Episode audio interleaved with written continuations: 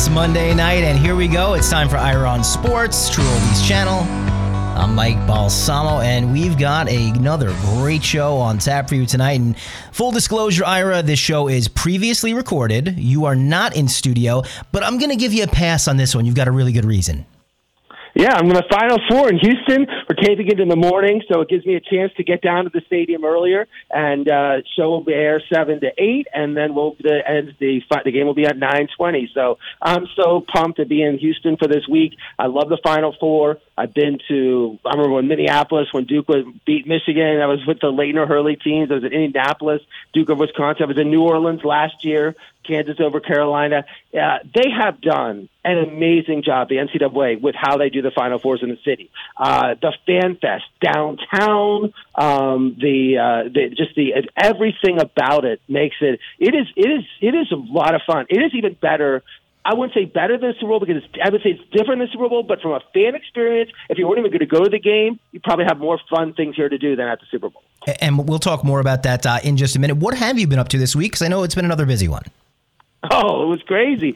So I was at tennis on Tuesday and Wednesday, and then flew here Thursday. I saw the final. Uh, you know, Saturday I go to the national championship, the semifinals. Yesterday, the Lakers. I I didn't even look at the NBA schedule. I'm like, usually they have it on Friday. The Rockets played the Pistons. Didn't go to that game, but on Sunday the Lakers came in. So I got to see the Lakers play the Rockets last night. So this has been great to see the Final Four on Saturday, Lakers Rockets Sunday, and tennis. Great tennis matches on Tuesday and Wednesday at the Miami Open. So this was a, a full week of sports. Uh, Ira, I'm a little disappointed. No uh, Houston Astros game. Um, they and it was open. That's why this is so exciting, and that's what's so hard to get hotel rooms or everything. The Astros open, but the games just didn't fall the right time, and it, it is crazy. The Astros, just you know, logistically, the NRG Stadium where the where the uh, Texans play and where the Final Four is is outside the city, about five miles. The where the where the Toyota Center, where the Rockets play, is downtown, right next to the Convention Center, which is also right next to Minute Maid Field, where the baseball team plays. So it's too too bad that the football stadium is in downtown, but um, everything is really downtown, or except for the stadium, the football stadium, which is outside the city. And Ira, we're going to have. He's quickly becoming our favorite guest here on Ira on Sports. Coach James Young is going to join us in about uh, ten or fifteen minutes. Yeah, tons of energy. He, I, I can't wait to have him break down the championship game and summarize what the Final Four is. He's going to be broadcasting, I think, on Sears tonight, um, the game, like an alternative broadcast and, and whatever. So it's going to be great to have James on. He's quickly becoming a superstar in broadcasting for college basketball and pro basketball. So can't wait to have him back on the show. Don't forget you can follow Ira anywhere on social media at Ira on Sports. See some of the amazing pictures and videos he's taken uh, from the last week uh, hanging out in Houston. But let's talk about Houston. Ira, it seems like you know what you said earlier is kind of mimicked by everyone who's at the as at the final four that Houston's really knocking this out of the park and it's just a fantastic fan event like you said whether you're actually going to the games or not it's just been fantastic I'll tell you what. Go to the go to the Hilton downtown, which is there's no guard. You can just walk in.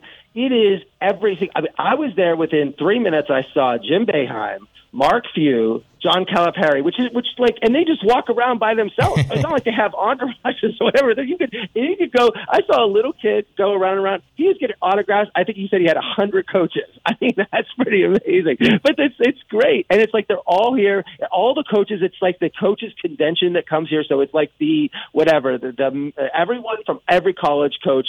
All they come here. They come here for the conventions for the meetings. Now a lot of them leave. They just they leave on Sunday.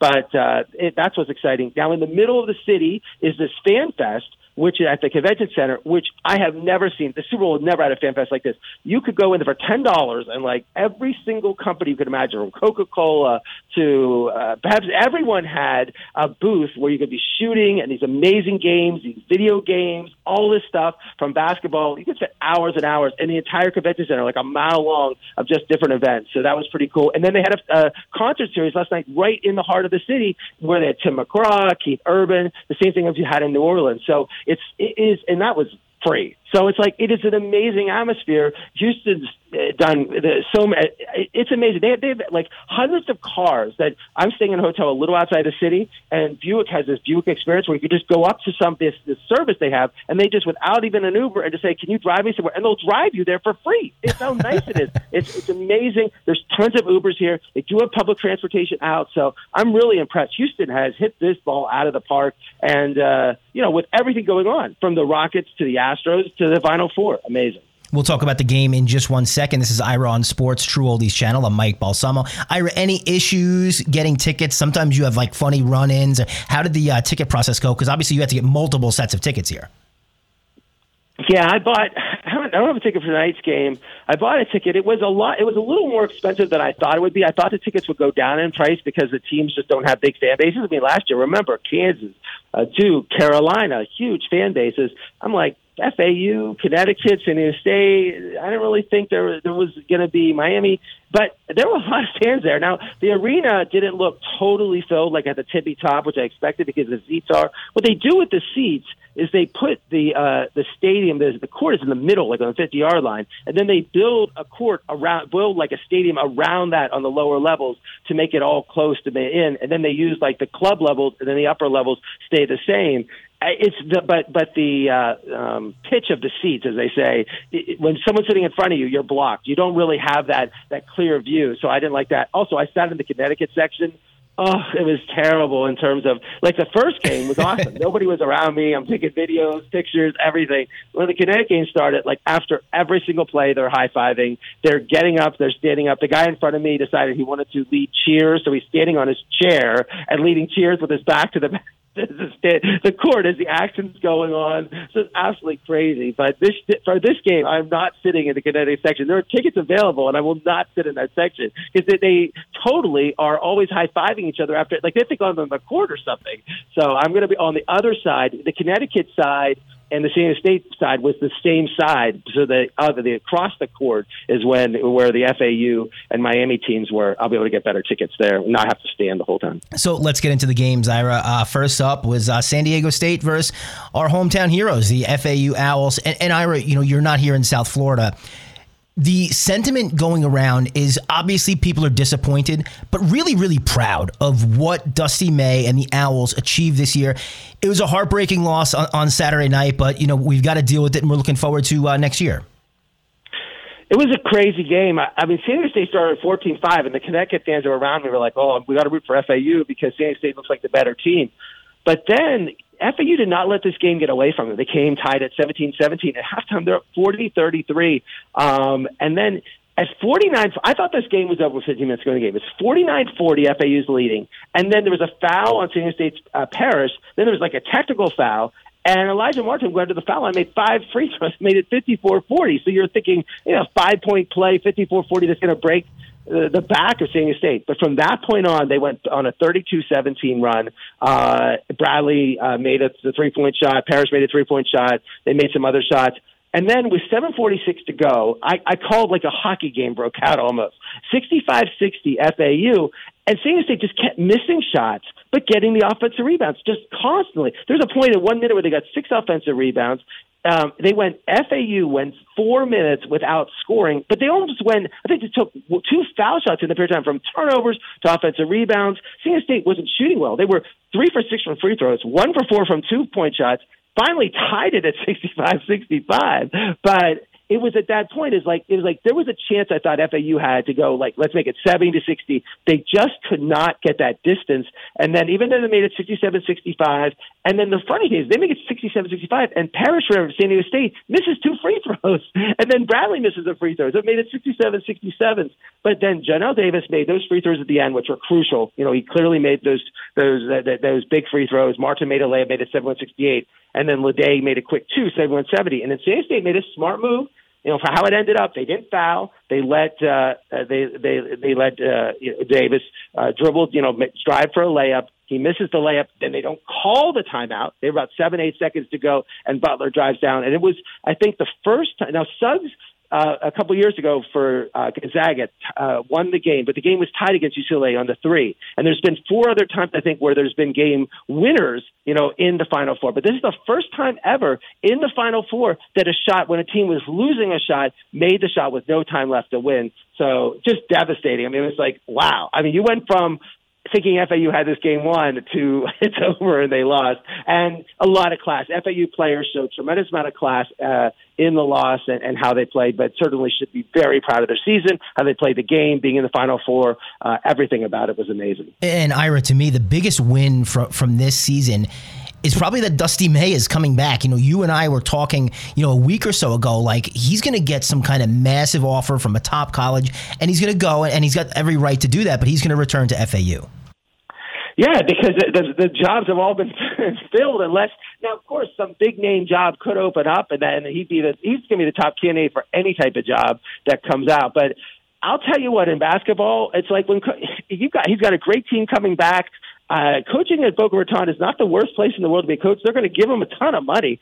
So the point is, maybe just stay there and create your own program. It's pretty easy to recruit to Boca, and so I, I for maybe a year or two, he stays. I, it, it's interesting. So everybody's looking to find a better job, a better location, bigger, bigger program, those things. But he has the players likes coaching. Some some play, some coaches just stay in the program and develop it there. Look, everyone thought Mark Few was going to leave Gonzaga, and now he's making Gonzaga a power. Everyone's always not going to stay at Gonzaga. What's Gonzaga? He'll go to a big time program. So who knows? But it's great that Dusty May back another year. Yeah, and we should remind you that uh, all season long we were giving away tickets to FAU floor seats. Hopefully, we can uh, get that arranged for you uh, once again next season. I do have a feeling those tickets are going to be a little tougher to come by. It's Ira on Sports, True Oldies channel. I'm Mike Balsamo. Coach James Young going to join us in a couple of minutes. We love him on the show. You're going to love him too. He's going to break down uh, everything that you saw, give his predictions uh, for tonight as well. UConn and Miami, Ira, and this was one you know, F- FAU, like we said, it looked like they, were in, on cruise control. It looked like they were going to win that game, and then they, they fell at the end. Miami just kind of never got things going. They didn't look like the team we'd seen in the games prior. Right. I mean, UConn got out to a nine nothing lead. Uh, Miami made it 21-19, and then that was it. I mean, then UConn went made it 34-24, and it stayed almost double digits the rest of the game.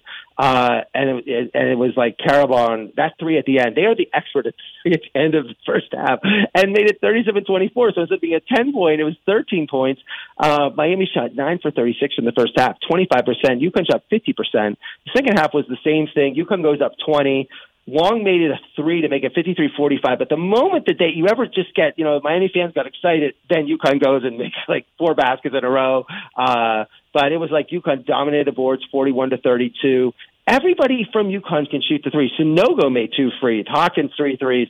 Karaban uh, a three. Uh, it was just one of, and, they, and just from the rebounding perspective, as I said, Clingan came in and just seemed like they could just. It was almost like they would just miss a shot, get the rebound, get the rebound again, uh, and they have been blowing everybody out. I mean, the line is seven for tonight, but they beat Iona by 24, St. Mary's by 15, Arkansas by 23, Gonzaga by 28, Miami by 13, which probably was even more than that. So I just you know, it's it's UConn is a type of team that at one point in the season what, lost six out of eight games in the middle of the season. Um, people liked how they played well at the beginning of the season, but I, you know, they are just dominating this tournament, and and they get that lead and they just they cruise.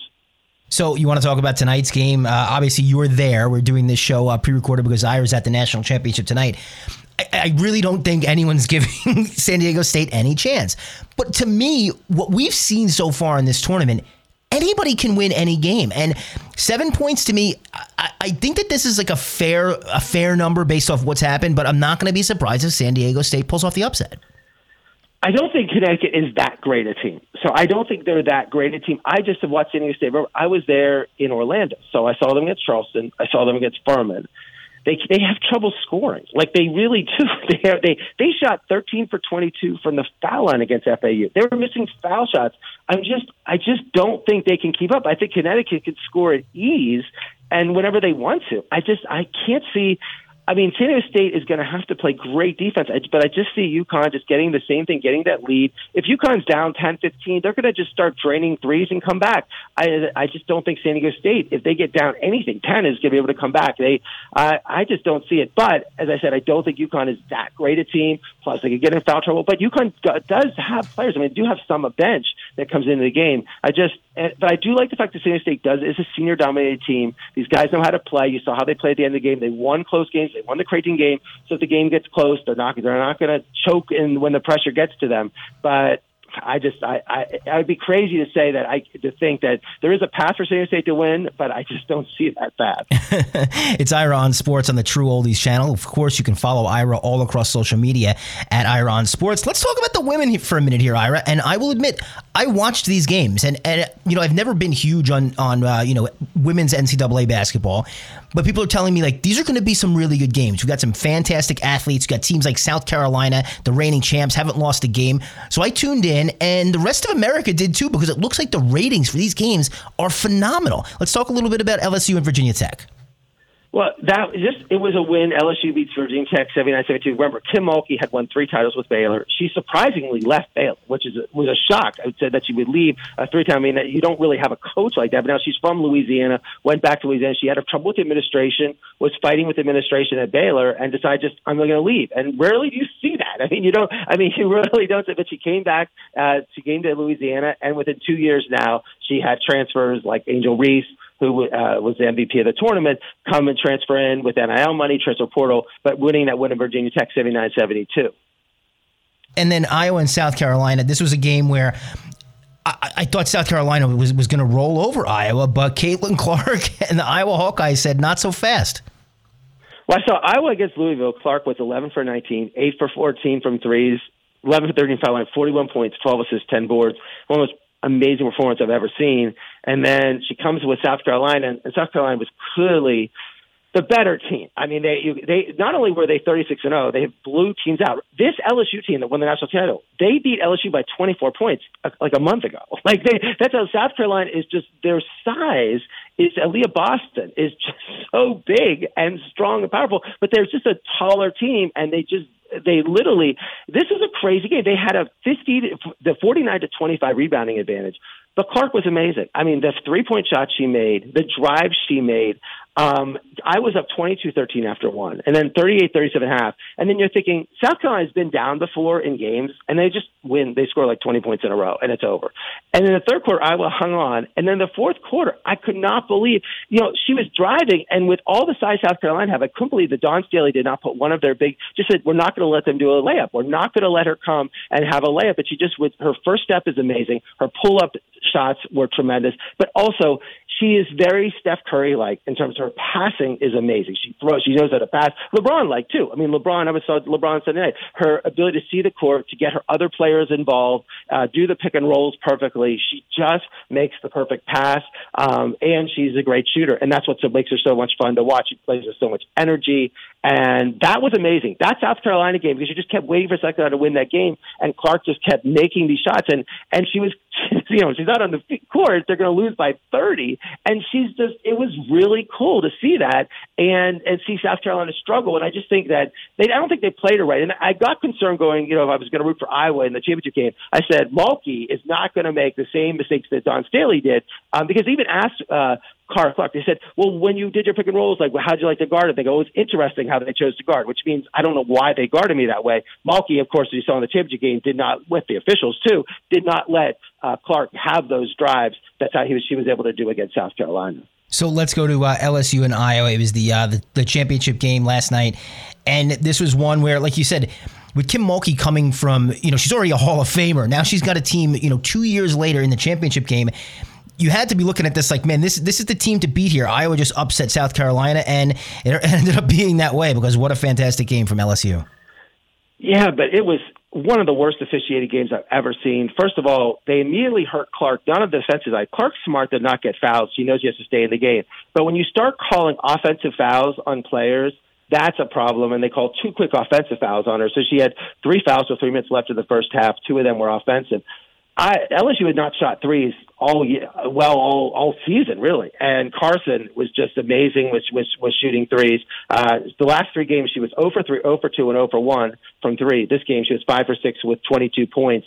Uh, but they just took this lead out, and with the foul trouble that Clark was in, uh, the other two, uh, Warnock and Czinano, uh, got in foul trouble too. They had four fouls, and then the worst call of all, it was the technical on Clark.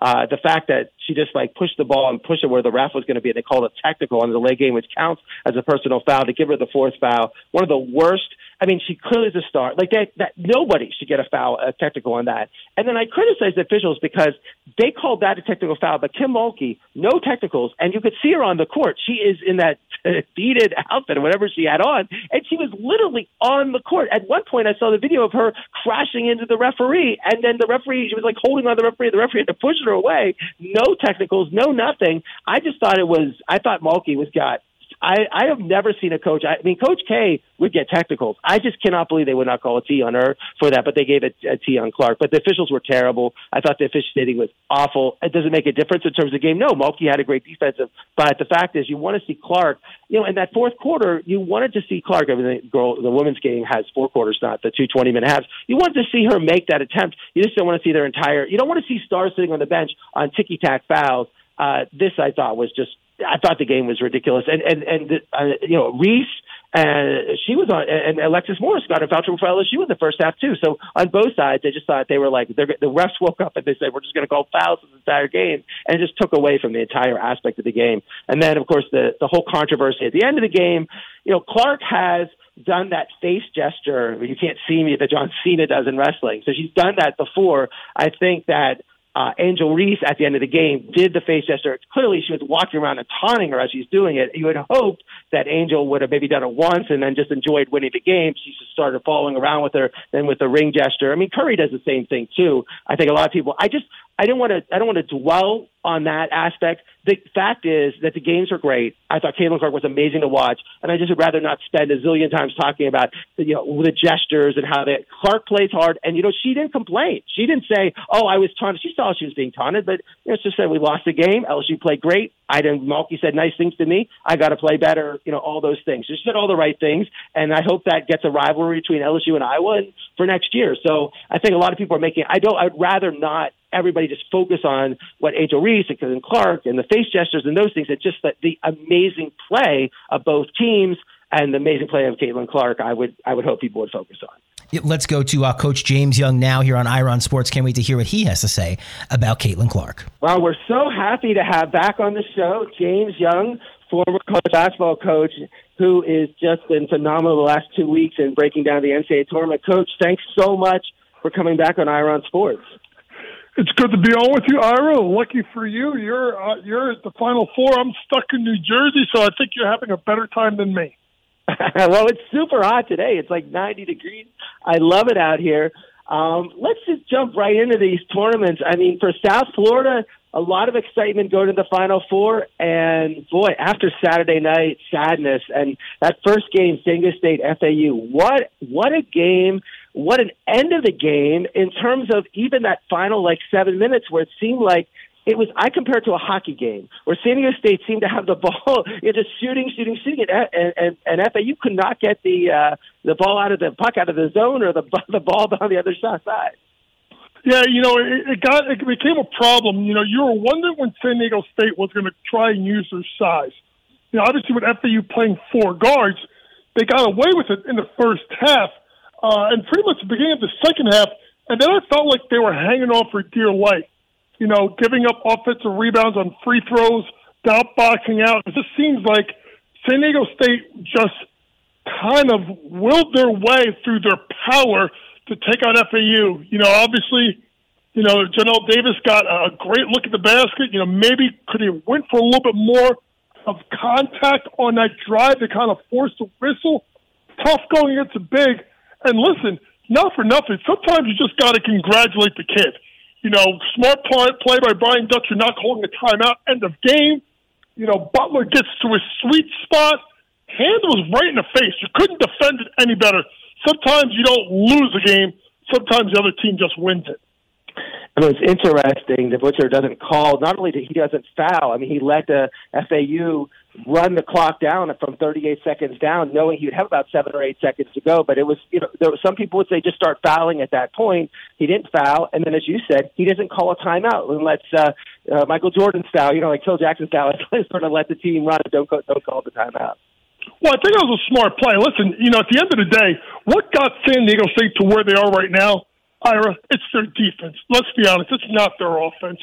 So for him, he leaned on his defense to get that stop, probably thinking, hey, if you think about the end of the Kansas State game, what did FAU do, particularly Martin? Knock down free throws at the end of the game. FAU shoots the ball great from the foul line, except for Vlad Goldin, who obviously struggled from the foul line going one for five. But you don't call a timeout, Ira, because you don't allow FAU to set their defense. If they call a timeout on that rebound, maybe, you know, Dusty goes with a little 2 2 1 or 1 2 2 soft pressure to kind of slow it down. Plus, you get everybody matched up who you want to match stuff with. Probably in that situation, maybe we probably want to Johnell Davis to be on uh, Butler, a little bit of a, a bigger guard um, to kind of contest a little bit more. But at the end of the day, like I said, it's more about Butler making the shot more than San Diego State not getting the stop. I mean, uh, FAU not getting the stop. Yeah, I was on the side where uh, FAU was shooting. So I did when Butler came down. I actually have a great video of that. So I didn't see how close Butler came from stepping on the on the baseline. It was very close with the foot. Um, I saw the picture later. I was like, oh, he almost got stepped out. But yeah, tremendous play. And uh, I think when you have a team, a senior dominated team, you sort of let them play and know that they'll figure out a way to win in some way.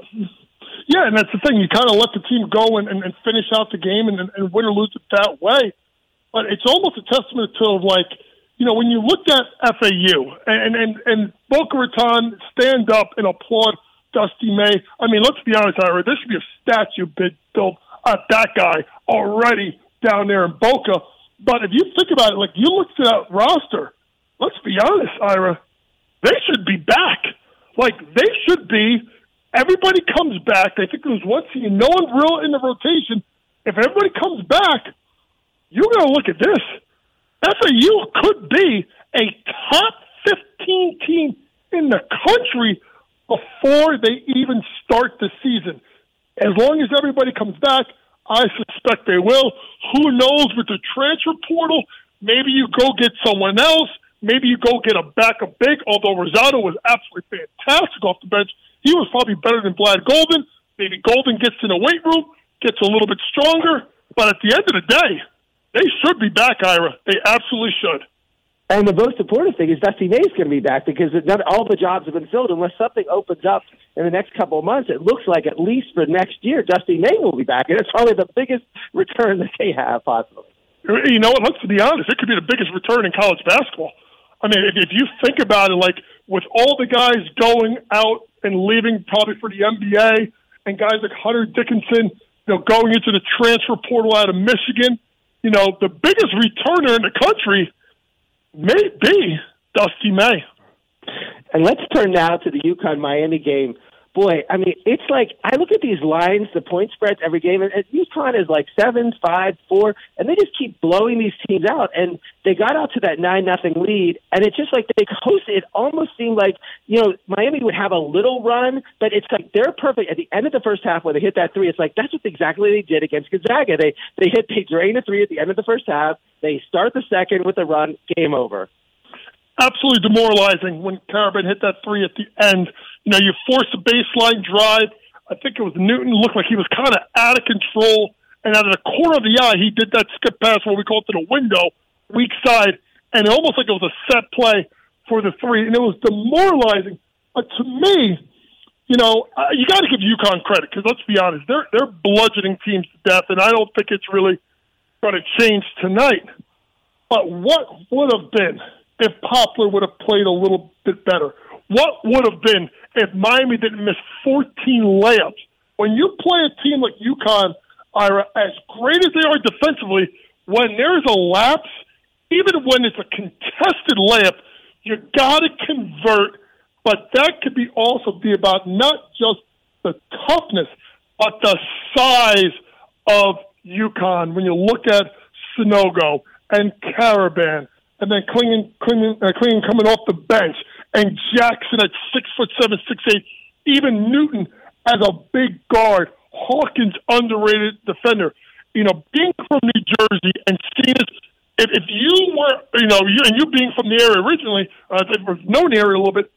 If you know anything about Bob Hurley Sr., the father who coached coaches St. Anthony, legendary coach, that's the way they play. That's how Danny and Bobby were brought up.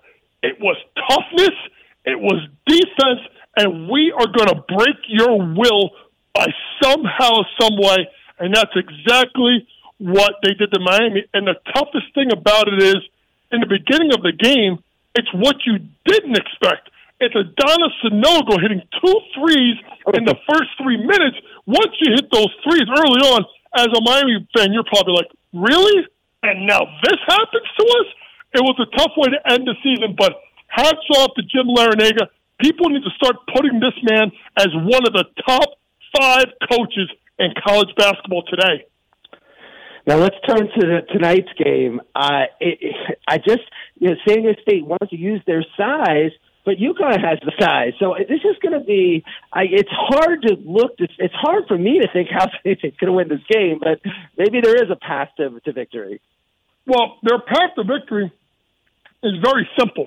They got to they got to have the script that they did against Creighton, right? Which is really make Sanogo work the way they made Kalkbrenner work offensively and defensively. But then you got to pray to God that Hawkins, that Jackson, then Newton, then Karaban, and Cleaver off the bench, and all those kids shoot the ball poorly from three. That's got to be the recipe. Because if Adonai gets going early, and let's be honest, we saw it against Miami, he is more than capable. He's just not this low post bully ball, you know, back to the basket big. You know, he beats you off the perimeter. He scores in transition. He scores in O boards. It's almost like you look at San Diego State and you look at UConn, and San Diego State is a smaller version of UConn, meaning, you know, UConn is San Diego State, but bigger. They're more athletic. They're longer. And then offensively, with Hawkins and Karaban and some of those others, they also shoot the ball better than the Aztecs. No, so I'm, no, I'm pumped for this game. I, I mean, I do think, I mean, anything happen. And remember, the basketball game is 40 minutes. So it's a right. shorter game, and if San Diego State gets out, gets a lead, and those things you see happen in college basketball, it's a little bit different. It's not a 48 minute NBA game, so there is the chance. But I have just been impressed that Connecticut gets these leads on these teams, whether it's Arkansas, uh, and we saw with Miami and Gonzaga, and they just get these leads, and uh, uh, and they just they they stay you know they they stay up. They just they just dominate and, and and it's not even close. And I think that's the most impressive. We see runs and runs and runs in both pro and college basketball now. It doesn't look like Connecticut allows the opponent to have this huge run that brings them back into the game. That's the key they hit you with haymakers and you hit them with jabs. And, and, and, and that's the way you think about it right? I really like UConn always gets the big run, and every time, if you look at Miami, where Miami got a little bit of a spurt, particularly say in the first half when Jackson got a second foul, it was a short run, and then UConn just adjusts, right, and he just turn it up a little bit more. And here's the thing, and this, this is what I'm going to say to people looking at this game tonight. If San Diego State thinks that they're going to go down by 10 late in the first half against UConn and storm their way back, I got a bridge to sell you because there's no way in hell that that's going to happen tonight. Brian Dutcher's got to play this game close to the vest. He's got to keep it tight. He's got to keep it close and hope down the stretch that they steal it. If they let UConn get to a 10, 12, 13, 14 point lead at any point during the game, I think it's over because of the fact that UConn can find a way to pour it on and then when you throw that jab, Mike Tyson you right back, and you're knocked down to the ground. James, before we let you leave, uh, go, I know you're super busy today, but just some comments on the women's tournament. I totally was watch. I watched the whole uh, semifinals, the final four. Caitlin Clark's impressive LSU, absolutely amazing victory there. What's your comments overall in terms of, of the women's tournament and, and of course the Iowa LSU game, the Iowa South Carolina game? You know, obviously you thought, and I think I saw this. I was talking to, to my guy Ben Stevens on Sports Grid uh, a little hour ago, and I think he said highest rated basketball game in college since 2017, male or female. That tells you how great of a women's tournament it was. I told someone this yesterday, and, and I argued this, and people have to understand this. Caitlin Clark next year. Because remember, folks, she cannot go into the WNBA because the rules state you have to be 22 or graduating within three months of the draft. The draft is next week. She's 21 and doesn't graduate until next year. Caitlin Clark will come back to college next year, and with the COVID year, could have two years, especially with all the NIL money she could make. Caitlin Clark, ready for this, is the biggest college basketball star, in my opinion, since Patrick Ewing or Larry Bird. That's how big this girl is. And the tournament she had was amazing. Eight three pointers. I some of the shots. She wasn't even looking at the damn basket. Was so impressive. But then you go to the other side. Angel Reese, uh, absolutely fantastic. Four championships for Kim Mulkey. Here's the recipe with Kim Mulkey's teams: two bigs, not one, two. They have another one, LaDazia Williams, who was fantastic with 20 points between LaDazia Williams and obviously Angel Reese. 35 points. And literally, they've got the whole bigs of Iowa in the foul trouble.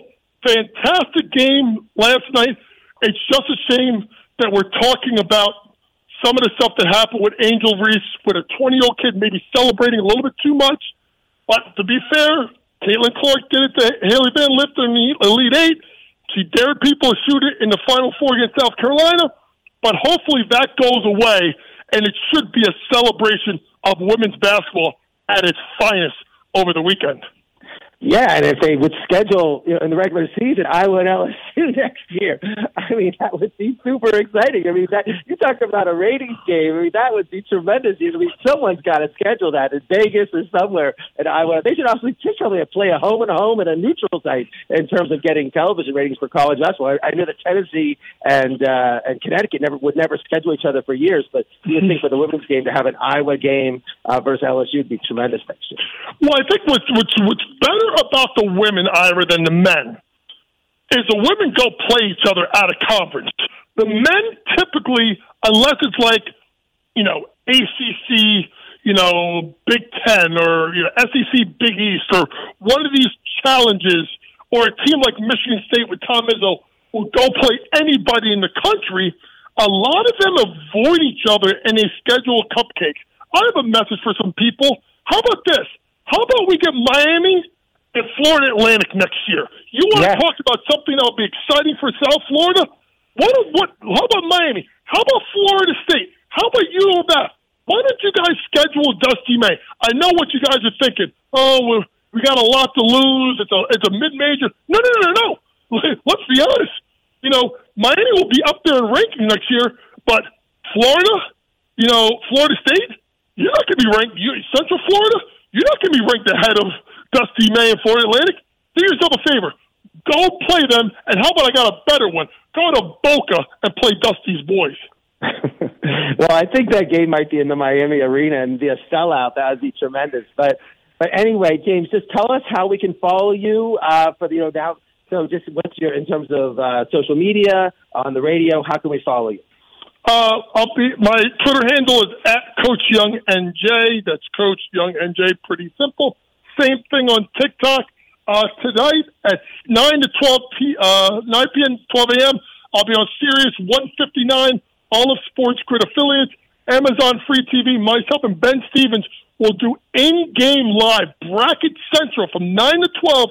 Perfect second screen experience. You can turn the sound down. I know it's Jim Nantz's last game. God bless him. We all love what he's done for college basketball. But Jim's had his turn. Listen to Ben and I as we talk about the game live and I kind of give you something that you will not see out of some of the people. You'll see it a little bit out of my, out of uh out of our guy Braff, but you won't see it out of Grant Hill. You'll see me break down the game as a coach, real time, to see how both Brian Dutcher and of course Danny Hurley adjust during the game. James, I know you're super busy today. Thanks so much. I really appreciate it for coming on Ira Sports. Hey, great to be on with you, Ira. Listen, we're not done yet. We got NBA playoffs coming up. Miami Heat. Let's see. Can they make one last run? I hope so. All right. Thanks a lot, Coach. Thanks a lot. Thanks. Thanks, Ira. This is Ira on Sports, True Oldies channel. I'm Mike Balsamo. This show is previously recorded. We did it earlier on Monday because Ira is in Houston getting ready for the college basketball national championship game. Let's talk NBA, Ira, because the season is dwindling very quickly, and it looks like, at least in the East, we know where teams are going to uh, sit at, at the top of the bracket, maybe not so much at the bottom.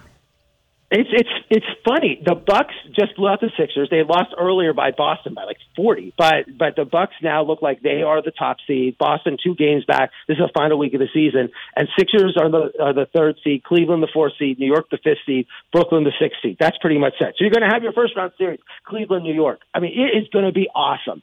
That series. Hopefully Randle comes back for the Knicks. Uh, but that's going to be a great series. And you're going to have the Sixers versus Brooklyn, which I think the Sixers got lucky. I don't think Brooklyn, Brooklyn, I never, when they made the trade with Durant and Kyrie, I thought they never would be in that sixth spot. But they're still two games ahead of Miami, and there's only like, what, four to five, uh, four to play, and they also have the tiebreaker on it. And I criticize Miami. They lost three games in a row. They put themselves in a position that they have to be in the play-in game. Remember, now Miami, Atlanta, Toronto, and the Bulls are the four it looks like there'll be the four playing teams. Miami, if Miami hopefully will stay up in the seventh position, Miami then would play, say, Atlanta or Toronto. Miami wins, they're in at the seventh. If they lose, then they play the winner of the 10-9 game. They lose that, they're out of the playoffs. They play two games. Series over. Remember last year we went the whole way to to end of May with Miami playing basketball. This could be over the second week of April uh, in terms of if they if they get if they get stuck in the playing game. And I'll tell you what, I'm nervous.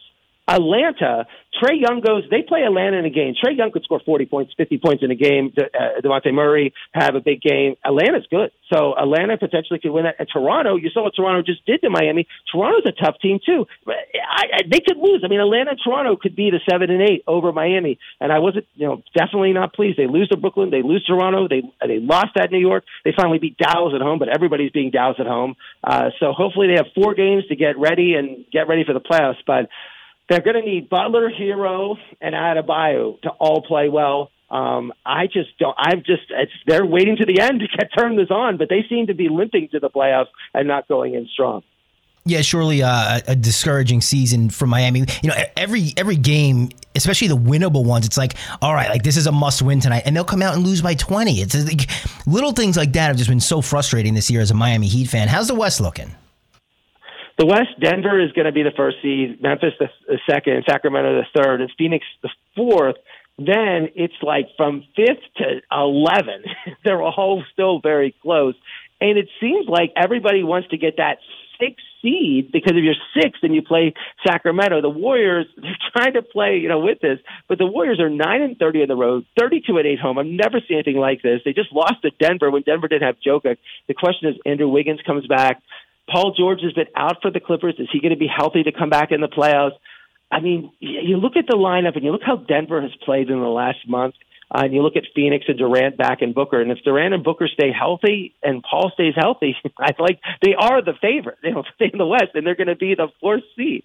And then I saw the Lakers play last night, and Anthony Davis scored 40 points, 15 to 20. He's shooting shooting shots from all over the court except three points. So he's not just settling for three point shots. Look dominating. LeBron looks fantastic.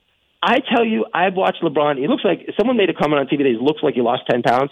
I don't know if he lost 10 pounds. He is flying around the court. Uh, his dunks, he is. I have pictures on Iron Sports. I put on my Instagram. He is way over the rim. I mean, he is forty, going on, you know, going on twenty-one. I have seen him as a play his whole life. I, he's jumping higher and stronger and faster. I mean, he is uh, playing great, and he's of course passing, and he seems to be comfortable with his team. They don't have Westbrook anymore. It seems like everybody knows their roles. Uh, Lakers are dangerous. That's all I'm saying. And New Orleans, if Zion comes back, they're dangerous. And Minnesota keeps losing, but they have Towns back. And then Oklahoma City. So it's really everything in the West is super interesting. It looks like the Lakers, New Orleans, Minnesota, Oklahoma City would be in that seven, eight, nine, ten play-in series, which could be um, tremendous. Dallas, thirty-seven and forty-two. They're still one game out of the play-in. Since February 8th, I was there at the game when Kyrie was traded. They were 29 and 26. Since then, they've gone eight and sixteen. They've lost seven of the last eight. They are three and nine with Luka and Kyrie playing together. I swear, I think Kyrie. I don't know who besides LeBron would want him on his team. It seems like wherever Kyrie goes, it's someone else's fault. It's this. When he was in Boston, it was Jaylen Brown and Jayson Tatum's fault. He leaves, they play great. You know, what is it? Brooklyn, he leaves, they play better. Uh, when he, you know, when he was, in, you know, in Cleveland, they go to the finals without. You know, all this. It's always someone else's fault. And now he goes to Dallas, and this is disaster, you know, in terms of what they made the trade so they would be in like the top playoffs and the top seeds, and now they they're going they went eight and sixteen since the trade, and they just amazing. It's just uh, it's crazy to think what happened with the Dallas Mavericks, and, and Mark Cuban cannot be so happy about the whole situation. It's Ira on Sports, True Oldies channel. I'm Mike Balsamo. As Ira said, great pictures uh, from all across sports at Ira on Sports.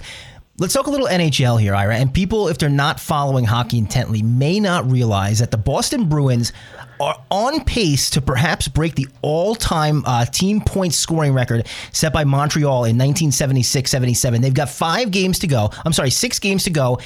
If they get 10 points, they're going to break that. So they're on pace for this. Their goal differential is plus 120. They've scored 120 more than they've allowed. The next highest in the league is 52.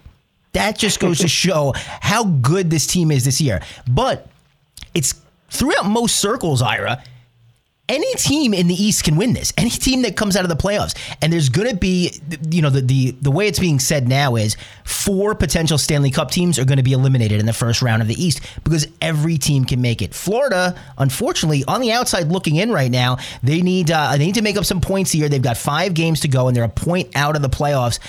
I don't know what's going to happen with Florida, and I don't know why they went from you know the best team in the league last year to potentially not making the playoffs. Kind of the same thing that the Heat did, you know, one of the best teams to not making the playoffs. And people can look to the fact that they lost their top scorer last year in Jonathan Huberdeau. They traded him for Matthew Tkachuk. Tkachuk is having a record-breaking season. He's got over 100 points. He's going to have his best season ever. To me, it has to fall back on coaching anytime a team takes a drastic step back like that, they've got a new coach in Paul Maurice, and that to me has to be where the accountability goes because pretty much the team's the same. We're hoping that they make the playoffs, but like I said, in the East, any team can win this. I know Boston is heads and shoulders above everyone now. But I'm not going to be surprised if they lose in the first round. We saw the Panthers win the President's uh, Trophy last year, lost in the first round. We saw uh, it happen to the um, uh, the the Lightning three years ago, President's Trophy lost in the first round. You have any takeaways from the East here? I know your your Pittsburgh Penguins are in it, but to me, they'd be the weakest of the playoff teams. I just think it's exciting that Tampa again. I think that maybe this year it seems like they do better in the playoffs when there's less pressure. I think Boston sort of has, has looked, you know, fantastic and everything, and Tampa is just lurking back there. I think that when they won the president, when the when the bullseye was on them, that's one thing. Now I think they're positioned again. I mean, forget when Tampa has has been this dominant run in the Stanley Cup Finals and the, year after year. I, I like Tampa. I, of course, I love going there to watch the games because it's easy for me to go to and drive over there. Hopes I can go to Florida games too, but and also to get the three New York teams in to, to have the Rangers and the Devils and the Islanders all make that. I mean, it's it's going to be interesting. You see, so you know the only sad thing about the East is it looks like no Ovechkin, no Washington. The Washington Capitals didn't uh, is not, are not going to make the playoffs, so you're not going to have uh, one of the all-time goal scorers of all time in the playoffs. Yeah, and in the Western Conference, there's really no standouts. I mean, you, you looking from top to bottom, and with the exception of Colorado, the reigning Stanley Cup champion, I think there's six teams in the East that could beat every one of these teams. It's going to be interesting to see who comes out. I mean, for me, this one's like throwing a dart at, at a dartboard. I do have good news for you, though, Ira. Your your Connor McDavid led Edmonton Oilers are in the playoffs for sure, so you're going to get to see him. Maybe you got to go to Edmonton for a game uh, this this postseason.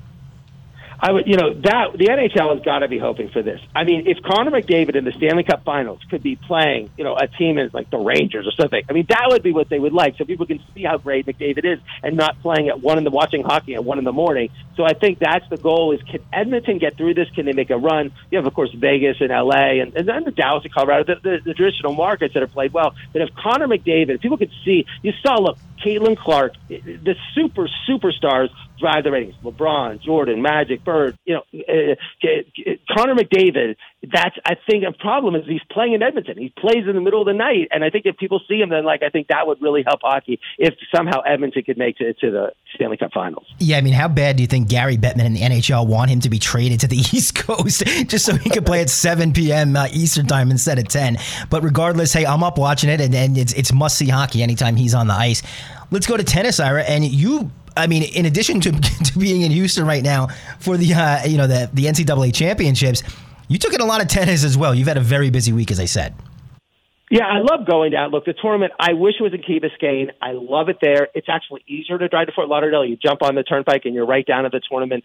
It is, it's crazy scene though. I mean, the, the play in the football stadium is an awful arena. They're building the F1. I mean, they're telling the fans, be quiet while they are building, they, the steer girders are being brought in and you hear all this sound. It's like, don't worry about the fans talking. It is crazy how loud it is.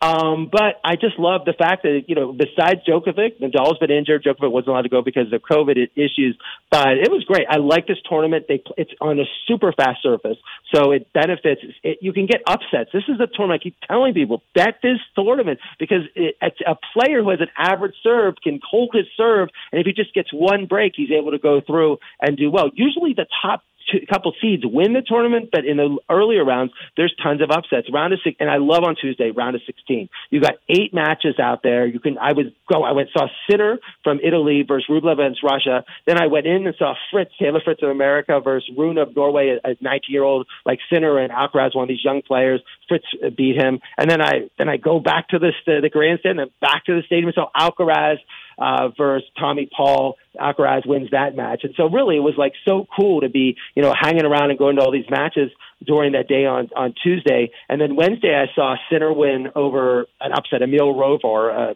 someone who, an unranked player.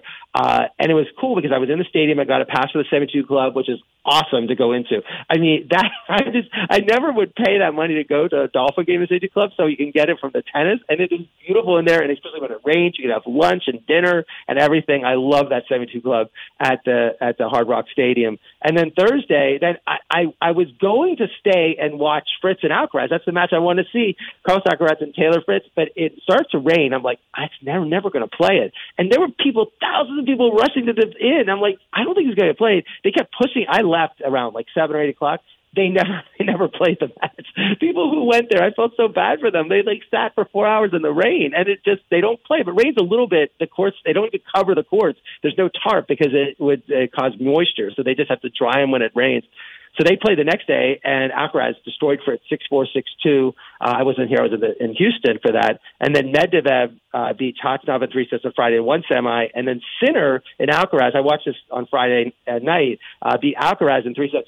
Tremendous match. I mean, this is a match that they played the U.S. Open, and Alcaraz won. With Sinner on match point. It went on for like six hours. Alcaraz beat Sinner at Indian Wells. So this is going to be a great rivalry. Both are 19, 20 years old, and Sinner's improved a lot. He has a new coach, and uh, that was a great win for him. But it just tired him out for Sunday. Medvedev destroyed Sinner, 7 5 6 3, wasn't even close.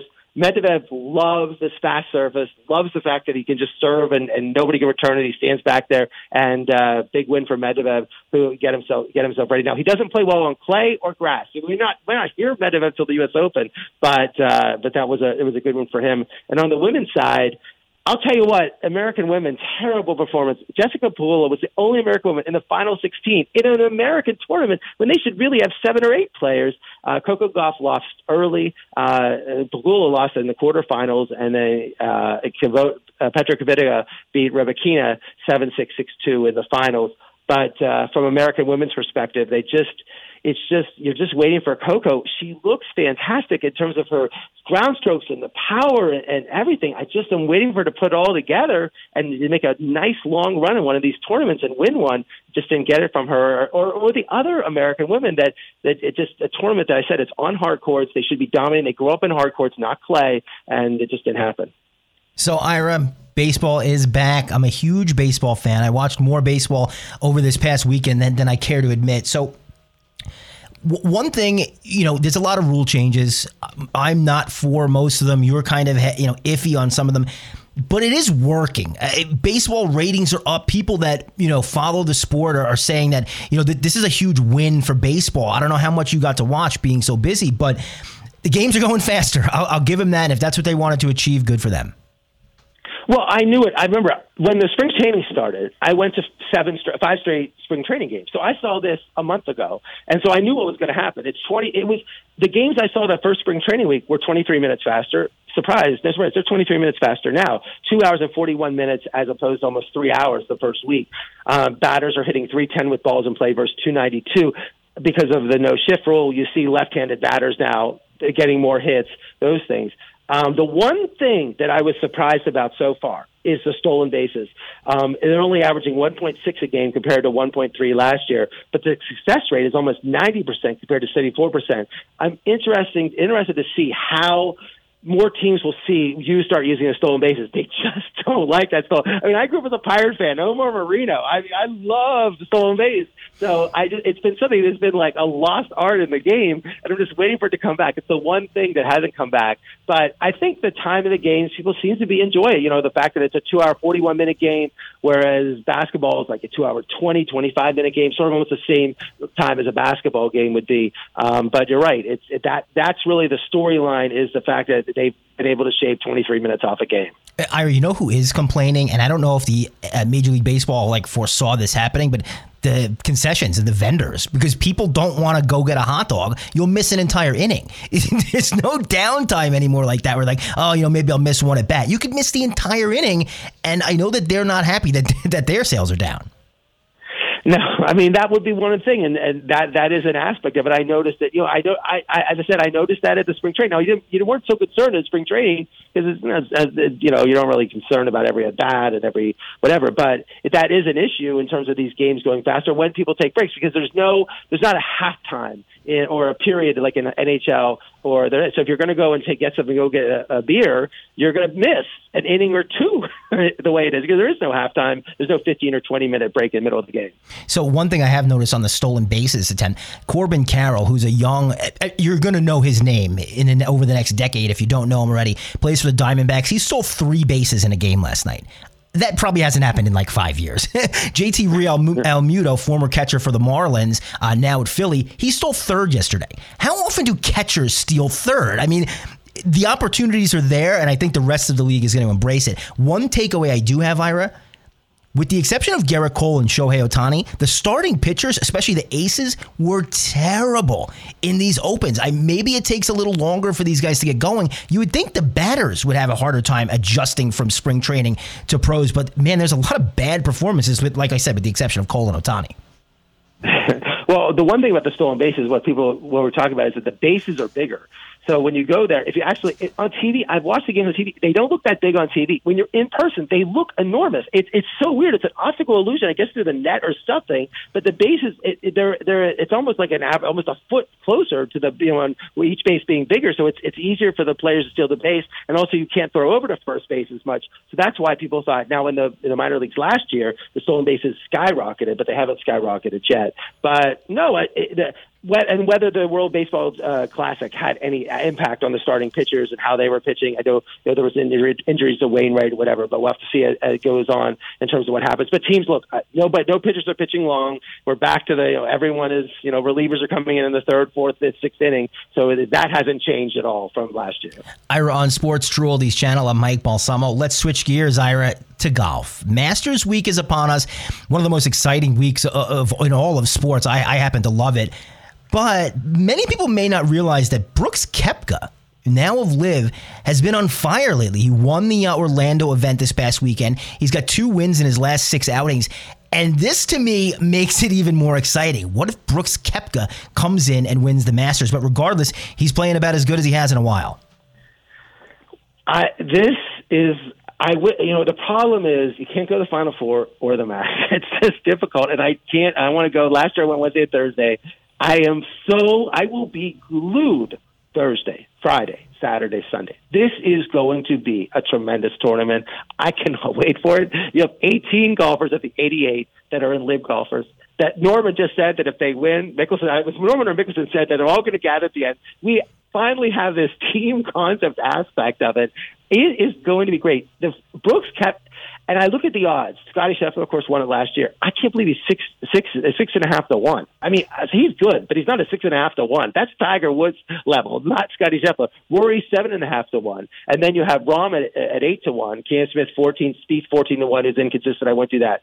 You go all the way down to Dustin Johnson at twenty eight to one, and Brooks Koepka thirty to one. Brooks Koepka 30 to 1. He just played great. He says he's healthy. Dustin Johnson, who won this tournament two years ago, 28 to 1. To me, those are where the money is. I mean, you get 30 to 1 on Brooks Koepka at the Masters when there's only 80 some golfers in the field. And as we talked about before, so how many of them, the Sandy Lyles, the Jose Maria Olazabals, the Mize, the Mike Weirs, the Bernard Langers, I mean, they're 100 years old. They don't count. So you really have like seven, 65, 70 golfers. You're going to get 30 to 1 on Brooks. You're going to get 28 to 1 on Dustin Johnson.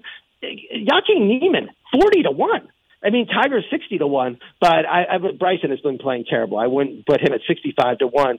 But I mean, even Bubba Watson is hundred to one. you know, like uh, I, I, I really think that the money is definitely on the thirty to one Brooks and the twenty-eight to one Dustin Johnson. Uh, as much as everyone likes how Scheffler's playing, how dominant he is, Max Homa, all those things. I just think that this they you I really I think people are discounting LIV. I mean, this is built in the thing. Like they play LIV golf. It's not PGA. There's no chance they're going to come back. They still play golf. It's not like Brooks and Dustin Johnson have not been playing golf at all. They are playing golf.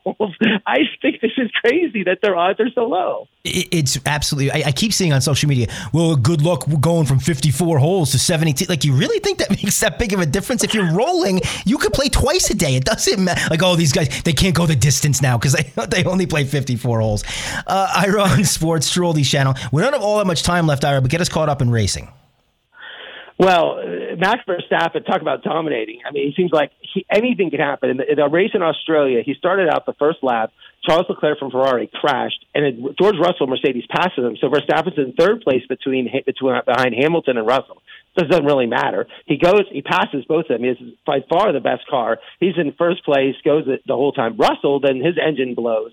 And the exciting part of the race was really Verstappen was just cruising along. Hamilton ha- held out Fernando Alonso of the Aston Martin team uh, for in that position. And then Perez, Sergio Perez, who is uh, Matthew Max Verstappen's teammate at Red Bull, started in last place. They did something with engine, everything. Starts in last place at 20, and he came the whole way back uh, to actually be in fifth place. So he actually, was you saw him working his way back there uh, to become in fifth place. But Red Bull is dominating, and you like the fact of Mercedes fan that Hamilton finished second and had a pole and had a, a podium position in a while. Uh, but Verstappen is just dominating. It's going to be Verstappen and Perez. I would be shocked if either one of them, if Verstappen doesn't win the title this year. And they have uh, 17 other races, 18 other races. Now, remember, in a month, Formula One is in Miami, and that's going to be huge. Absolutely amazing. It is going to dominate all of South Florida, this F1 in Miami this year, as opposed to last year. I think it last year was huge. This year is going to be even better. And then NASCAR, Carl, Carl, Kyle Larson won Richmond, his first win of the season. Remember, a couple years ago, he was the champion. He had 10 wins this season. So Larson's back in the winning circle. He's had some bad luck. He's been leading a lot of races this year and had some accidents right at the end. So he, he clearly went at the, he was in the clear, no chance of an accident, and won in Richmond. So, Ira, one headline I did not expect to see pop up is that the UFC is merging with WWE. This is amazing. So, Vince McMahon in 1982, and I've studied this. I love, I've always loved wrestling, but it's from his father. And they used to have the rules of wrestling that everybody had the little local areas. Vince said, no, I'm making a national sport. So that's why they have the Hulk Hogan's and bringing Hogan and taking and becoming this national. They just had WrestleMania all those things. Well, it's a $9.3 billion deal. They're combined to a $21.3 billion company. Ari Emanuel, who runs the UFC, is going to be the CEO of the company. Vince is going to be the executive chairman. Nick Khan runs the WWE uh, with Triple H. They, they're going to still run the WWE, and Dana White runs the UFC what the board is actually like six in Endeavor, which is the OC, and five on WWE. But what you're going to really see in this is the merger of these players. You see Brock Lesnar going from UFC to WWE. Ronda Rousey did the same thing. You are going to see a lot of this back and forth. But it's funny that UFC is real and WWE is fake. So it's like nuts. But that's going to be it you're going to be like watching, you know, I guess someday somebody, some wrestler is going to jump to WWE and like, you know, really hurt someone. Like, wait, this is not supposed to be. This is staged. So it, it will be weird to see this, but um, I, it was huge. I mean, people have talked about WWE selling, but and there's been rumored, but this is huge and it's becoming this big company, and you're going to probably see now WWE in on ESPN because UFC has the deal or the rights with ESPN. So this is going to be very, very interesting. The thing that the whole company's valued at 21 billion that's just the value of an NFL team. The Reds, the Washington Commanders, are going to be sold for I think like six billion dollars, somewhere around that level. So one NFL team is six billion, but the entire UFC and WWE is twenty one billion. So Ira, let's wrap it up with this Florida Derby uh, this past weekend. It's in the books, and we have an overwhelming Kentucky Derby favorite. It's going to be Forte, who just won this race. I wish I was at the race. I, I mean, if I was there, I would have gone down and seen it. Forte, you're talking about this is crazy. Todd Pletcher's horse. It was. It had. They gave, got the 11th position in the race he was had was was rushing to try to he was in a, was had a bad start and everything. Still ends up winning the race. Was a favorite going into this. Now is a three to one Derby favorite, and we're still you know weeks away. The Arabian Knight, which was one of the second favorites, is now out. Some of the other quote favorites, you know, horses that people thought are out of the race. Forte is this dominating in terms of the number. In terms, I mean, this is Big Brown level in terms of, and Big Brown also won the Florida Derby, so at Gulfstream. But this is, uh, it'll be exciting to see what Forte comes and and to have this dominant horse going into the Derby, uh, and then see if they can win the Triple Crown. Uh, American Pharoah, Justify. So about that, but uh, I, I would have loved to have been there for that. If people were there, I thought it was a great race. I watched on TV, but it was exciting to be at that ass, be there for that. Ira, what are you up to this week? Final four today. I do not think it'll be anything else. I, I, I it's just it, there. I'll be watching the Masters Thursday, Friday, Saturday, and Sunday. But excited for the Final Four tonight. Uh, going to be an electric atmosphere. I think everyone thinks UConn's going to be celebrating cutting down the nets, but you never know. And, and I, it, again, I think this will be it's an intriguing game of San Diego State, which is a team that has been able to win these close games, and if they can make it close and make Connecticut play in a close game, which you know we talk about all the time about teams that are just dominating, dominating when they get a close game, they will struggle. San Diego State's been living with these close games. Connecticut's been blowing teams out. If it gets close there in the second half, what would happen? Thanks so much to uh, Coach James Young. He's Ira Mike. Let's talk next Monday night. Ira on Sports.